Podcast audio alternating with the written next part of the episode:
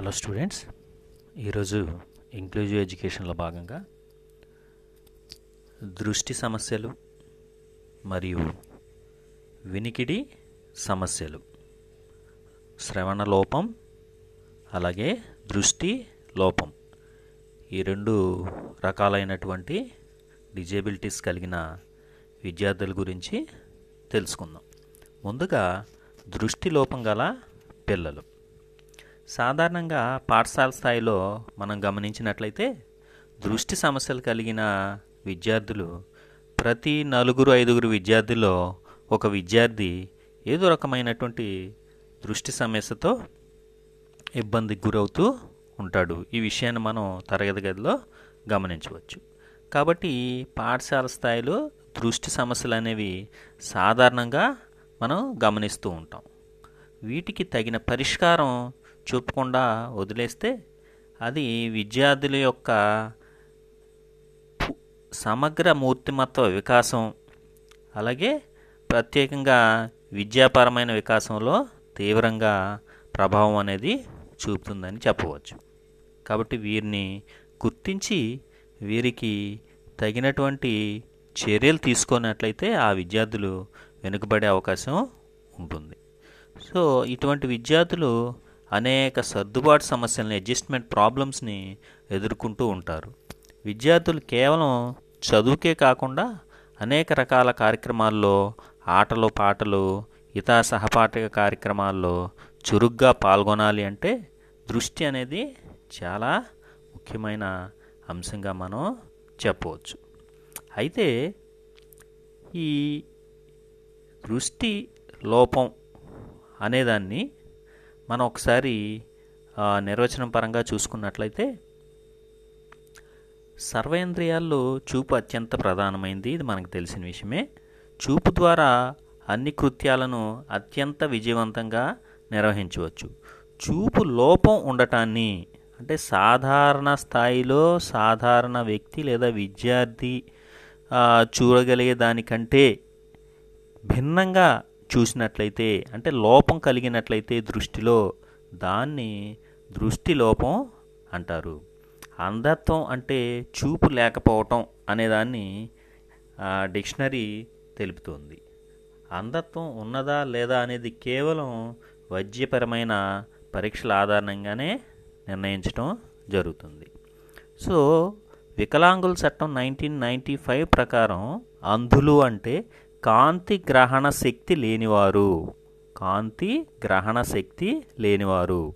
దృష్టి స్పష్టత ఆరు బై అరవై కంటే తక్కువ కలిగి దృష్టి క్షేత్రం ఇరవై డిగ్రీల కంటే తక్కువ కలిగి ఉన్నవారు. వీళ్ళని మనం దృష్టిలోపం కలిగిన వారుగా చెప్పవచ్చు. మూడు మీటర్ల దూరం నుంచి వెలుగులో వేళ్ళను గుర్తించలేకపోవటాన్ని ఈ రకం కింద మనం చెప్పడం జరుగుతుంది. సో వీళ్ళని మనం దృష్టి లోపం కలిగినటువంటి వ్యక్తులుగా మనం చెప్పవచ్చు. ఇక వీళ్ళ యొక్క లక్షణాలని పరిశీలించినట్లయితే వీళ్ళు సాధారణంగా ఒక ముఖ్యమైన పది లక్షణాల ద్వారా అంటే లక్షణాలు ఎన్నైనా చర్చించుకోవచ్చు. ముఖ్యమైన ఒక పది లక్షణాల ద్వారా వీళ్ళని గుర్తించవచ్చు. ఆ లక్షణాలు ఏంటో తెలుసుకుందాం. మొదటిది టీవీ బ్లాక్ బోర్డ్ బుక్ వంటి వాటిని బాగా దగ్గరగా చూడటానికి ప్రయత్నించడం. అంటే టీవీ అయితే బాగా ఎదరికి వెళ్ళిపోయి టీవీ దగ్గర స్క్రీన్ దగ్గరికి వెళ్ళి చూడటం. బ్లాక్ బోర్డ్ అయితే ఇంకా దగ్గరగా ఉంటేనే వాళ్ళకి కనిపించదు. దూరంగా ఉంటే అసలు కనిపించదు. పుస్తకం కూడా చాలా దగ్గరగా పెట్టుకొని చదువుకుంటూ ఉంటారు. సో దీని ద్వారా మనం ఇటువంటి దృష్టిలోపం కలిగిన విద్యార్థులను గమనించవచ్చు ఈ లక్షణం ద్వారా. అంతేకాకుండా చదివేటప్పుడు వరుసలు తప్పటం లేదా చేతి వేలిని గుర్తుగా వాడుకోవటం. అంటే కాన్స్టేషన్ పే చేయలేరు సరిగా కనిపించదు కాబట్టి. ఏ లైన్ తర్వాత ఏ లైన్ చదువుతున్నాము అనే విషయంలో కన్ఫ్యూజన్ వచ్చేసి లైన్ తర్వాత వేరే లైన్ చదవటం లేదా అలాంటి పొరపాటు జరగకుండా ఉండటం కోసం ఆ లైన్ కింద వేలు పెట్టుకొని లేదా పెన్తోనో లేదా పెన్సిల్ ఇలాంటివి వస్తువులు ఉపయోగించి ఆ లైన్ కింద అది అండర్లైన్ చేసుకుంటూ అంటే దాన్ని స్క్రోల్ చేసుకుంటూ వెళ్ళి చదవటం అనేది చేస్తూ ఉంటారు. ఇది కూడా ఒక లక్షణం. తర్వాత బాగా చూడటం కోసం తలను లేదా చూపును తిప్పడం అంటే దాన్ని బాగా అబ్జర్వ్ చేయాలి అంటే కనిపించదు కాబట్టి దాన్ని బాగా గ్రాస్ప్ చేయాలనే ఉద్దేశంతో వాళ్ళు తలను తిప్పటం కానీ చూపుని అలా తిప్పటం కానీ చేస్తూ ఉంటారు. తర్వాత తరచు కళ్ళని నలపటం లేదా రుద్దటం చేస్తూ ఉంటారు. అంటే వీళ్ళు తరచు కళ్ళని ఎక్కువగా రుద్దుతూ ఉంటారు. ఇది కూడా వీళ్ళలో కనిపించేటువంటి ఒక లక్షణంగా చెప్పవచ్చు. అంతేకాకుండా సూటిగా కాంతిని చూడలేరు. వీళ్ళు సూటిగా కాంతిని చూడలేరు. అది కూడా వీరి లక్షణం. అంతేకాకుండా వీరికి కంటిలోంచి ఎక్కువగా నీరు కారుతూ ఉంటుంది. కంటిలోంచి ఎక్కువగా నీరు కారుతూ ఉంటుంది. ఇది కూడా ఇటువంటి దృష్టిలోపం కలిగిన విద్యార్థుల ఒక లక్షణంగా మనం చెప్పవచ్చు. అలాగే చదివే సందర్భంలో ఒక కంటితో చదవటానికి ఎక్కువ ప్రయత్నం చేస్తూ ఉంటారు. ఒక కన్ను మూసి ఒక కంటితో చదవటానికి ఎక్కువ ప్రయత్నం చేస్తూ ఉంటారు. తర్వాత దగ్గరగా చూసి చేయవలసిన పనుల్ని ఎస్కేప్ అవటానికి ప్రయత్నం చేస్తూ ఉంటారు. అంటే దానివల్ల ఉన్న సమస్య వలన దృష్టిలో ఉన్న సమస్య వలన అటువంటి పనులు వీలైనంత వరకు తప్పించుకునే ప్రయత్నం ఇటువంటి విద్యార్థులు దృష్టిలోపం కలిగిన విద్యార్థులు చేస్తూ ఉంటారు. తర్వాత తలనొప్పి కళ్ళు నొప్పి త్వరగా అలవటం అలాగే కళ్ళు ఎర్రబట్టం అలాంటి లక్షణాల వీళ్ళలో గమనించవచ్చు. తర్వాత ఈ అన్ని కారణాల వలన తరగతి గదిలో విద్యార్థుల నుంచి ఆశించిన దానికంటే అంటే సాధారణ స్థాయి కంటే కూడా తక్కువ ప్రతిభను వీళ్ళు కనపరిచే అవకాశం ఉంటుంది. తక్కువ ప్రతిభను వీళ్ళు కనపరిచే అవకాశం ఉంటుంది. అంతేకాకుండా ఇంకా కొన్ని లక్షణాలు చెప్పుకుంటే ఇతరులు చదివి వినిపించమంటూ ఉంటారు వీళ్ళు. అంటే వీళ్ళు చదవటంలో ఉన్న ఇబ్బంది వలన ఇతర విద్యార్థుల్ని లేదా ఇంటి దగ్గర అయితే తోటి వారిని వారి కుటుంబ సభ్యుల్ని చదివి వినిపించమని ఆ చదువుకు సంబంధించిన విషయాలు తెలుసుకుంటూ ఉంటారు. అలాగే చదివే రాసే పనులను ఆలస్యంగా చేస్తూ ఉంటారు. అంటే వీళ్ళు సాధారణ స్థాయిలో దృష్టి లేకపోవటం వలన రాయటం కానీ చదవటం కానీ వేగంగా కనీసం సాధారణ వేగంతో కూడా చేయలేరని చెప్పవచ్చు. అంతేకాకుండా వీళ్ళలో ఈ కారణం వల్ల కొంచెం నిర్లక్ష్యం అనేది ఎక్కువగా కనపడుతుందని చెప్పుకోవచ్చు. అంటే నిర్లక్ష్యం ఎక్కువగా వీళ్ళలో కనపడుతుంది అని చెప్పవచ్చు. సో ఈ లక్షణాల ద్వారా ఈ లక్షణాల ద్వారా మనం ఈ దృష్టి లోపం కలిగిన విద్యార్థుల్ని గుర్తించే అవకాశం అనేది ఉంటుంది. తర్వాత ఈ సాధారణంగా ఇలా లో దృష్టి లోపం ఏర్పడటానికి గల కారణాలని తెలుసుకుందాం. కారణాల్లో ఇంతకుముందు చాలా సందర్భాల్లో చెప్పుకున్నాం మనం కొన్ని విషయాల్లో. జననానికి సంబంధించి జనన పూర్వక జనన సమయ జననాంతర కారణాలు ఇలాంటి కారణాలు కూడా ఉంటాయి. సో ఈ దృష్టిలోపానికి గల కారణాలు ఏంటో తెలుసుకుందాం. గర్భంతో ఉన్నప్పుడు జర్మన్ మీజిల్స్ రావటం తల్లి గర్భంతో ఉన్నప్పుడు జర్మన్ మీజిల్స్ అనే వ్యాధి రావటం కూడా దృష్టిలోపం ఏర్పడటానికి కారణమవుతుంది. తర్వాత నవజాత శిశువు కళ్ళకు సంబంధించి ఏవైనా అనుమానాలు ఉంటే వెంటనే డాక్టర్ని సంప్రదించకపోవటం. అంటే భర్త అయిపోయిన తర్వాత జననం జరిగిన తర్వాత పుట్టిన తర్వాత ఈ కళ్ళకు సంబంధించి ఏవైనా సమస్యల్ని లేదా అనుమానాలని గుర్తిస్తే వెంటనే డాక్టర్ని సంబంధించినట్లయితే ఆ చిన్న వయసులోనే పుట్టిన వెంటనే దానికి సంబంధించిన తగినటువంటి ట్రీట్మెంట్ ఇవ్వడం ద్వారా రికవర్ చేయొచ్చు. అలా చేయకపోవటం కూడా ఈ లాంగ్ రన్లో దృష్టి లోపం అనేది రావడానికి అవకాశం ఉంటుంది. తర్వాత పిల్లలకు అంటు రోగాలు రాకుండా క్రమం తప్పకుండా వ్యాక్సిన్స్ వేయించకపోవటం ఈరోజు వ్యాక్సిన్ అనేది చాలా ఇంపార్టెన్స్ని కలిగి ఉంది. కాబట్టి పుట్టిన ప్రతి ఒక్కళ్ళకి గవర్నమెంట్ సూచించేటువంటి ఆమోదించినటువంటి వ్యాక్సిన్స్ అన్నీ తప్పనిసరిగా వేయించాలి. అలా వేయించకపోవటం వల్ల కూడా అంటే వేయించకపోవటం అనేది కొంత ఇగ్నోరెన్స్ వలన కొంత అవగాహన లేమి వలన ఇలాంటి పరిస్థితులు అనేవి వస్తూ ఉంటాయి. సో అలా వ్యాక్సిన్స్ వేయించకపోవటం వల్ల కూడా దృష్టిలోపానికి దారితీసే అవకాశం అనేది ఉంటుంది. తరువాత శిశువుకు వీలైనంత ఎక్కువ కాలం తల్లిపాలని అందించకపోవటం తల్లిపాలు ఎంతో శ్రేయస్కరమైనవని ఎంతో పౌష్టిక పోషకాలు కలిగినవని మనకు తెలుసు. కానీ ఈ రోజుల్లో మనం గమనించినట్లయితే ఎక్కువ మంది స్త్రీలు పిల్లవాళ్ళకి పాలు ఇవ్వటానికి ఇష్టపడలేదు రకరకాల కారణాలు వ్యామోహాలతో ఈ పాలు ఇవ్వకుండా సో తక్కువ కాలంలోనే ఈ విడిపాలు ప్యాకెట్ పాలు అందించడానికి గేదె పాలు అందించడానికి ప్రయత్నం చేస్తున్నారు. అది చాలా తప్పు. కాబట్టి తల్లిపాలు ఎంతో పోషకమయాలు పోషకాలు కలిగి ఉంటాయి ఎంతో చక్కటి ఆరోగ్యాన్ని అందిస్తాయి. కాబట్టి అటువంటి తల్లిపాలను అందించకపోవడం కూడా ఒక కారణంగా చెప్పుకోవచ్చు. తర్వాత శిశువు మరియు తల్లి తీసుకునే ఆహారంలో ఏ విటమిన్ అధికంగా ఉండే పదార్థాలను తీసుకుపోవటం తీసుకోకపోవటం. అంటే ఏ విటమిన్ యొక్క ప్రాముఖ్యత ఏంటో మనకు తెలుసు. కంటికి ఏ విటమిన్కి గల సంబంధం ఏంటో మనకు తెలుసు. సో వీటిని తీసుకుపోవటం వల్ల అంటే ఏ విటమిన్ కలిగిన ఆహార పదార్థాలను సక్రమంగా సా సరిపోయినంత మేర తీసుకోపోవటం వల్ల కూడా దృష్టిలోపం అనేది వస్తుందని చెప్పవచ్చు. తర్వాత శిశువుని మరియు ఇంటిని పరిశుభ్రంగా ఉంచుకోవటం అంటే గృహ వాతావరణం పరిశుభ్రంగా ఉండటం కూడా శిశువు ఆరోగ్యానికి దారితీస్తుంది. అలాంటి అపరిశుభ్రమైన వాతావరణం ద్వారా ఈ దృష్టి లోపం వచ్చే అవకాశం ఉంటుంది. తర్వాత శిశువు కళ్ళను ఎప్పటికప్పుడు పుసులు లేకుండా శుభ్రం చేయటం. అంటే పల్ కళ్ళు కంటిని పుసులు కట్టినట్లయితే లేదా ఇంకేమైనా ఉన్నట్లయితే వెంటనే ఎప్పటికప్పుడు శుభ్రం చేస్తూ ఉండాలి. చిన్నతనం నుంచే అలా చేయటం వల్ల కూడా ఈ దృష్టిలోపం రాకుండా చేసుకోవచ్చు. అలా చేయకపోవటం కూడా దృష్టిలోపం రావడానికి ఒక కారణంగా చెప్పవచ్చు. కంటికి ఏదైనా దెబ్బ తగిలితే వెంటనే డాక్టర్ని సంప్రదించకపోవడం. అంటే కొన్ని సందర్భాల్లో కంటికి దెబ్బలు తగిలినప్పుడు కొన్ని నెగ్లెక్ట్ చేయడం జరుగుతూ ఉంటుంది పేరెంట్స్.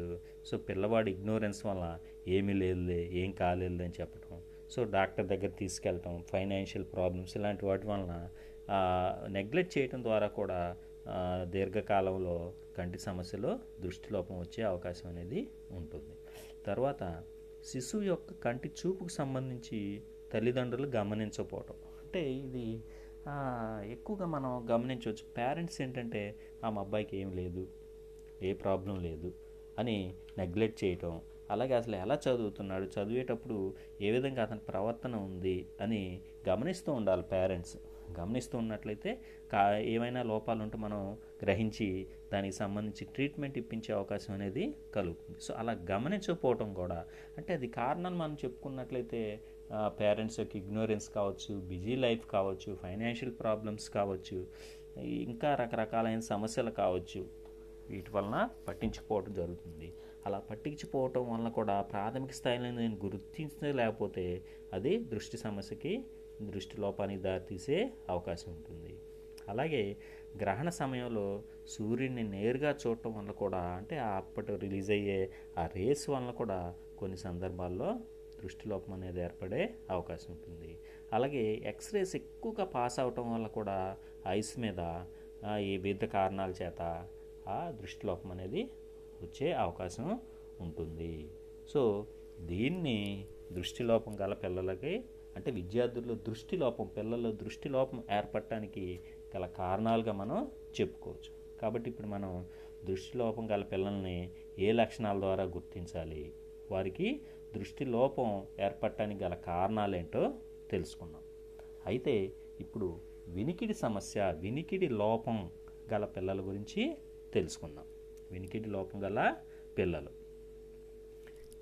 ఇక్కడ వేరు వేరు స్థాయిల్లో ఉండే వినికిడి సమస్యలను వినటంలో ఉండే సమస్యలను సాధారణంగా వినికిడి సమస్యలుగా వ్యవహరిస్తాము. వీరు ఎదుర్కొనే ముఖ్యమైన సమస్య సమాచార ప్రసార భంగము. సాధారణంగా వినికిడి సమస్య గల పిల్లలు అనేక రకాల సమాచార ప్రసార సమస్యల్ని ఎదుర్కొంటూ ఉంటారు. ఎందుకంటే సరిగ్గా వినలేని సమర్థత గల పిల్లలు భాషా వికాసము కుంటుపడుతుంది. భాషా వికాసం కుంటుపడుతుంది. వినికిడి సమస్య కలవారు కొన్ని శబ్దాలను కానీ కొన్ని సంకేతాలను కానీ పూర్తిగా వినలేరు. కొన్ని సందర్భాల్లో అసలు వినలేరు. అంటే వారి యొక్క వినికిడి లోపం స్థాయిని బట్టి కొన్ని సందర్భాల్లో అసలు వినికిడి లోపాన్ని వినలేరు.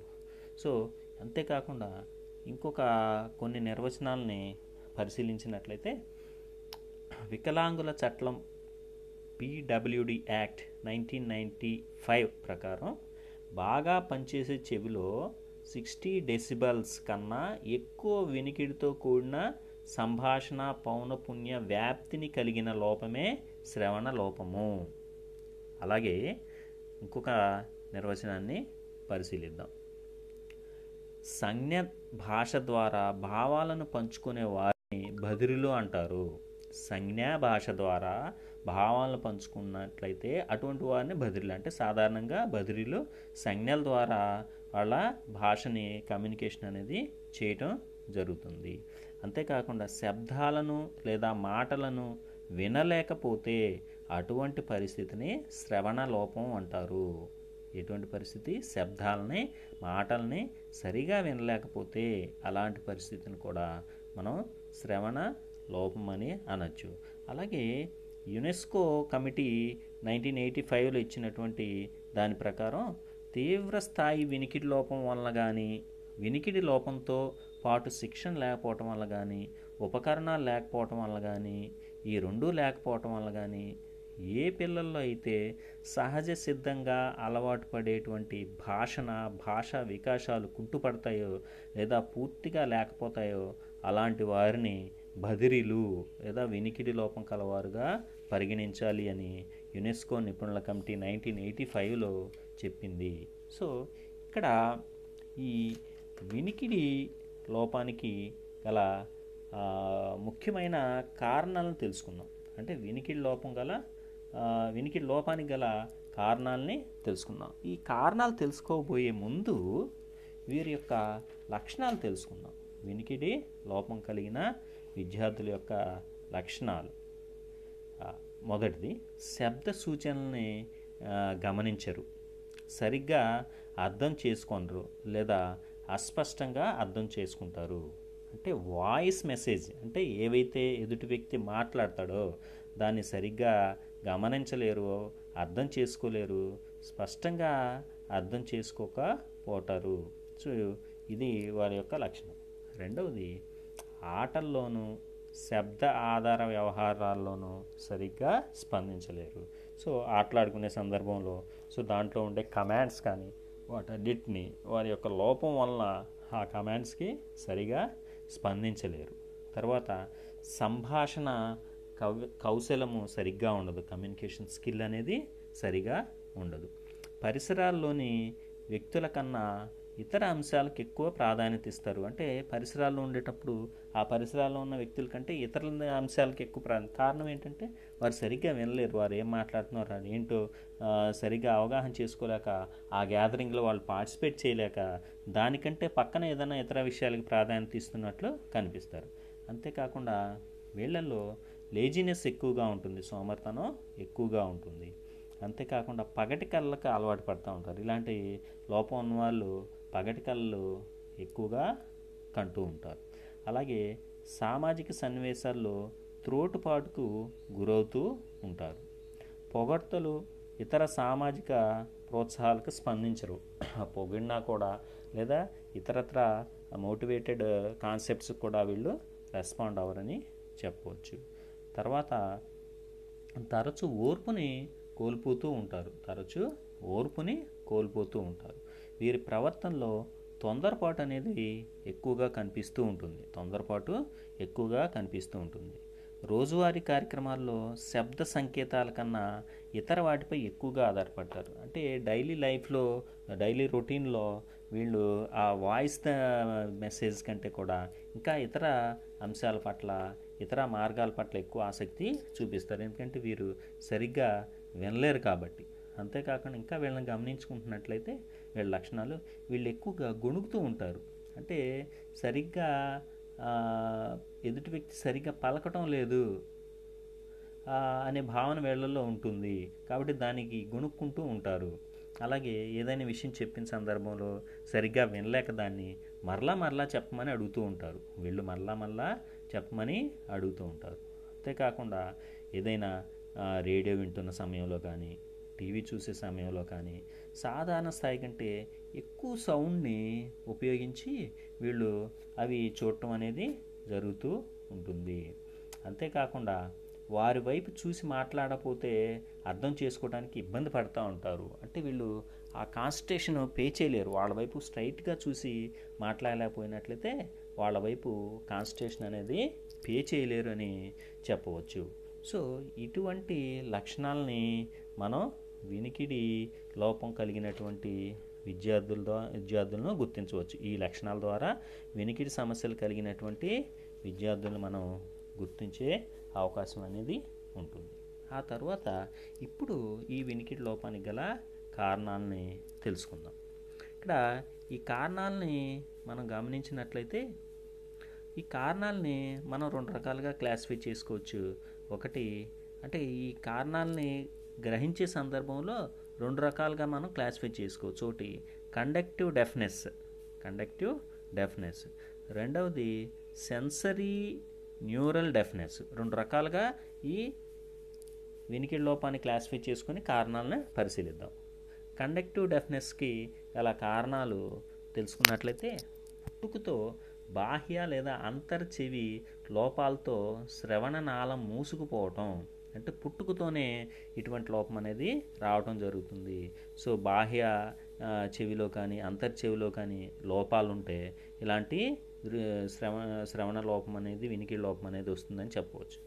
పుట్టిన మొదటి మూడు సంవత్సరాల్లో వ్యాధులు కలగటం అంటే పుట్టిన వెంటనే మూడు సంవత్సరాల లోపు ఎక్కువ వ్యాధులు గురవుతుండటం కూడా ఈ చెవి వినికిడి లోపానికి కారణమవుతుంది. చెవి లోపల గుబులి రాళ్ళు లేదా ఇత ఏవైనా వస్తువులు చేర్చడం అంటే పిల్లవాడు తెలుసు తెలియకో వివిధ కారణాల చేత ఈ వస్తువులు చెవిలోకి వెళ్ళిపోవటం వల్ల కూడా ఇటువంటి లోపాలు వచ్చే వినికిడి లోపం వచ్చే అవకాశం ఉంటుంది. వ్యాధులు లేక ఇతర కారణాల వలన కర్ణభేరికి రంధ్రాలు ఏర్పడటం. సో ఈ వినికిడి సామర్థ్యంలో కర్ణభేరి ప్రధాన పాత్ర పోషిస్తుందని మనకు తెలుసు. అలాంటి కర్ణభేరికి వివిధ కారణాల వలన లేదా అనేక రకాలైన వ్యాధుల వలన రంధ్రాలు ఏర్పడటం వల్ల కూడా ఇటువంటి వినికిడి లోపం ఏర్పడే అవకాశం ఉంటుంది. తర్వాత వారసత్వ లక్షణాలు ఉన్న వల్ల కూడా వినికిడి లోపం వచ్చే అవకాశం అనేది ఉంటుంది. సో ఈ విధమైన లక్షణాల వలన కారణాల వల్ల కండక్టివ్ డెఫ్నెస్ అనేది వస్తుంది. తర్వాత సెన్సరీ మ్యూరల్ డెఫ్నెస్ అనేది ఏ కారణాల చేత వస్తుందో తెలుసుకుందాం. వీటిని మనం ముందు చెప్పుకున్నట్లుగా ప్రధానంగా మూడు రకాల కారణాలు తెలు చెప్పుకోవచ్చు. జనన పూర్వ కారణాలు ప్రీనేటల్ రీజన్స్ అలాగే జనన సమయ కారణాలు సెరినేటల్ రీజన్స్ తర్వాత జననాంతర కారణాలు పోస్ట్ నేటల్ రీజన్స్ ఫస్ట్ది జననపూర్వ కారణాలు. ఒకటి వారసత్వం వల్ల. రెండవది తల్లికి గర్భ సమయంలో కలిగే సిఫిలిస్ రుబెల్లా గవదబెళ్ళలు మసూచి తట్టు ఇన్ఫ్లుయెంజా ఇలాంటి వ్యాధులు సోకటం వలన. మూడవది తీవ్ర పరిమాణాలు కలిగించే మందులు వాడటం వలన ఎక్కువ మెడికేషన్ వలన కూడా హై కలిగినటువంటి మెడికేషన్ వాడటం పవర్ కలిగినట్టు మెడికేషన్ వాడటం వల్ల కూడా తర్వాత మత్తు పదార్థాలు వినియోగించడం వల్ల కూడా ఈ వెనికిడి లోపం వచ్చే అవకాశం ఉంటుంది. తల్లుల్లో తీవ్ర ఆహార లోపం మరియు తల్లి ఆహారంలో అయోడిన్ లోపం వల్ల కూడా ఈ వినికిడి లోపం వచ్చే అవకాశం ఉంటుంది. అంతేకాకుండా రక్తంలోని పీహెచ్ కారకం యొక్క స్టెబిలిటీ అది సరైన స్థాయిలో లేకపోవటం వల్ల కూడా మనకి ఈ వెనికిడి లోపం వచ్చే అవకాశం ఉంటుంది. తర్వాత జన జనన సమయ కారణాలు కూడా పరిశీలిద్దాం. ప్రసవ సమయంలో చాలా కాలం పట్టడం మరియు కాన్పు కష్టం అవటం కారణంగా ప్రసవ సమయంలో శిశువు మెదడుకు ప్రాణవాయువు సరిగా అందపోవటం అనే కారణం వల్ల కూడా ఈ వినికిడి లోపం వచ్చే అవకాశం ఉంటుంది. అంతేకాకుండా ప్రీ బర్త్ అంటే పూర్తిగా సాధారణంగా మనకు తెలుసు తొమ్మిది నెలలు శిశువు గర్భంలో ఉండి తల్లి గర్భంలో ఉండి జననం అనేది చేయటం జరుగుతుంది. అంతకంటే ముందే భర్త అనేది రావటం కూడా అంటే మనం సాధారణంగా వాడుక భాష నెల తక్కువడు నెల తక్కువడు అని కొంతమంది అంటూ ఉంటాం. అంటే తొమ్మిది నెలల ముం నిండక ముందే ఈ భర్త అనేది రావడం కూడా ఒక కారణంగా అలాంటి సందర్భాల్లో కూడా ఇలాంటి లోపం వచ్చే అవకాశం ఉంటుంది. శిశువు ఒకటి పాయింట్ ఎనిమిది కేజీ కన్నా తక్కువ బరువుతో పుట్టడం కూడా ఒక కారణంగా చెప్పుకోవచ్చు. అంటే ఇలాగా సాధారణంగా భర్త సమయంలో ఇంత తక్కువ బరువు ఉన్నట్లయితే దీంతో పాటు అనేక రకమైనటువంటి లోపాలు లేదా ఆరోగ్య అనారోగ్య లక్షణాలు కూడా కారణమవుతుందని చెప్పవచ్చు. తరువాత శిశువుకు కామెర్లు వంటివి రావటం పుట్టే సమయంలోనే జాండీస్తో పుడుతూ ఉంటారు. వాటి వల్ల కూడా ఒక్కోసారి ఈ వెనుకటి లోపం వచ్చే అవకాశం ఉంది. ఈరోజు మనం గమనించినట్లయితే పుట్టిన ప్రతి పిల్లవాడిని ఇంక్యుబేటర్లో పెట్టేటువంటి పరిస్థితిని మనం గమనిస్తూ ఉంటాం. కళ్ళు పచ్చగా ఉన్నాయి కామెర్లు వచ్చినాయి అని చెప్పేసి ఒక ప్రత్యేకమైన పరికరంలో ఉంచడానికి కూడా కొంత సమయం కొన్ని రోజుల పాటు మనం గమనిస్తూ ఉన్నాం. అది కూడా ఇటువంటి డెఫ్నెస్కి కారణమయ్యే అవకాశం ఉంటుంది. అలాగే జనన సమయంలో మెదడుకి గాయాలవటం సిజేరియన్ ఆపరేషన్ ద్వారా శిశువుని తీసే సందర్భంలో కొన్ని అపశృతులు దొరలటం. ఈ కారణాల వల్ల కూడా జనన సమయంలో ఇటువంటి కారణాల వల్ల వినికిడి లోపం వచ్చే అవకాశం అనేది ఉంటుంది. తర్వాత జననాంతర కారణాలు పోస్ట్ నేటల్ రీజన్స్ కామెర్లు మసూచి తట్టు గావద బెల్లలు కోరింత దగ్గు టైఫాయిడ్ ఇలా రకరకాలైనటువంటి వ్యాధులు కలగటం వల్ల కూడా మనకి ఈ వినికిడి లోపం అనేది పిల్లల్లో మనం గమనించవచ్చు. రెండవది మధ్య చెవికి తీవ్రమైనటువంటి వ్యాధులు కలగటం కూడా ఒక కారణం చెప్పవచ్చు.